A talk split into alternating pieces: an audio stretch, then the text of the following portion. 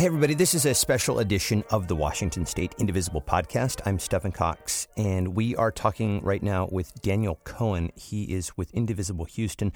Daniel, thank you so much for taking the time to talk with us. Uh, sure, and thank you for taking the time to amplify the message of needs in Houston and surrounding areas. Absolutely, of course. Um, I guess my first question is how are you holding up? Uh, I I personally am very fortunate, and um, I think the lucky stars for that. My friends and family are okay. Um, a lot of them were able to dodge damage, and then there are some people who, you know, they got flooded, but they were able to get out. Um, so uh, we're just happy that everybody's safe. There are other people who are hurting very badly right now, and we're mm-hmm. doing everything we can to help them. The city definitely um, looks uh, quite a bit different, especially uh, in the areas of the outskirts uh, outside the Beltway uh, in southeast, on the west side of town, west side of the city, and uh, north of the city in places like Kingwood. You have been off and on at the George R. Brown Convention Center.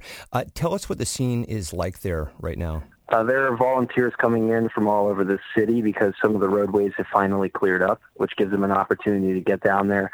Um, and there are just piles and piles of different donations. Houstonians and people from the surrounding areas who have been able to make it in have been pouring their hearts out uh, and in, and into the city of Houston. Um, and so there's lots of love. Uh, you know, th- there are just piles of stuff.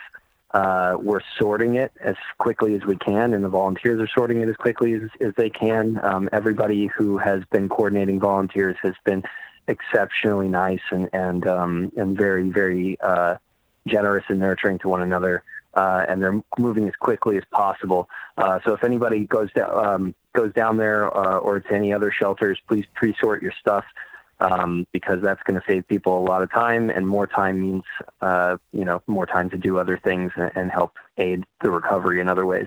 You know, on the video post that you posted on uh, the Indivisible Houston Facebook page, you said that you're looking probably at volunteering there for the coming weeks. So this is a, and this is from everything that we've seen in the news. This is a very serious situation. You're, but you're you're planning on on being there for quite some time, yeah we're going to be rebuilding city, uh, Houston for a long time. And I'll tell you, to our brothers and sisters in Port Aransas and Rockport and Corpus Christi, I mean, the damage there is um, is even heavier in a lot of places than, particularly than it is in the center of Houston. The center of Houston, uh, you know, a lot of a lot of that area has better drainage and things like that. There are parts of Houston that were hit particularly hard on the southeast side, uh, especially the the farther out suburbs, Pearland, Pasadena um, Deer Park, uh, Kingwood, Spring on the north side, parts of Spring on the north side, um, and then Barker Cypress, particularly the area that was affected when uh, the Addicks Reservoir uh,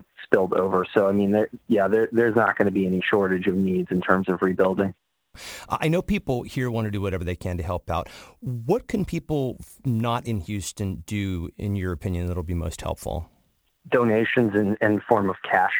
Um, it's it really it's there finally is some room to ship things in, and I'm sure we'll find out more and more about opportunities for shipping and things like that. I'm sure that infrastructure will will um, will get off the ground. But the bottom line is that the people on the ground here know where they can go to immediately purchase the items that are needed to fill the needs as they arise.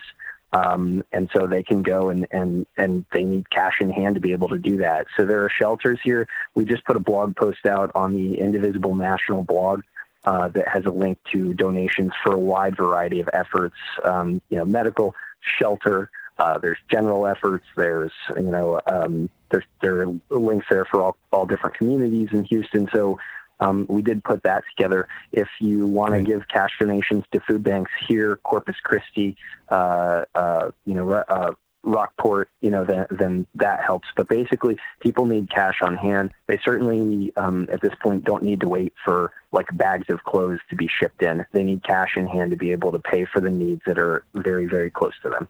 Great. Well, uh, Daniel Cohen, I just want to say, first of all, thank you so much for the work that you're doing. Uh, we're sending you much love from Washington State, and uh, you know, continue to do the great work and stay safe down there. Thank you. I really appreciate it. Uh, solidarity, y'all. Yeah, likewise. And so I will be providing a link for people with a list of places that are in need of donations. You can check that out both on the SoundCloud page as well as at indivisiblepodcast.org. Thank you, everybody, for listening to this special report, and we'll talk to you next time. Bye.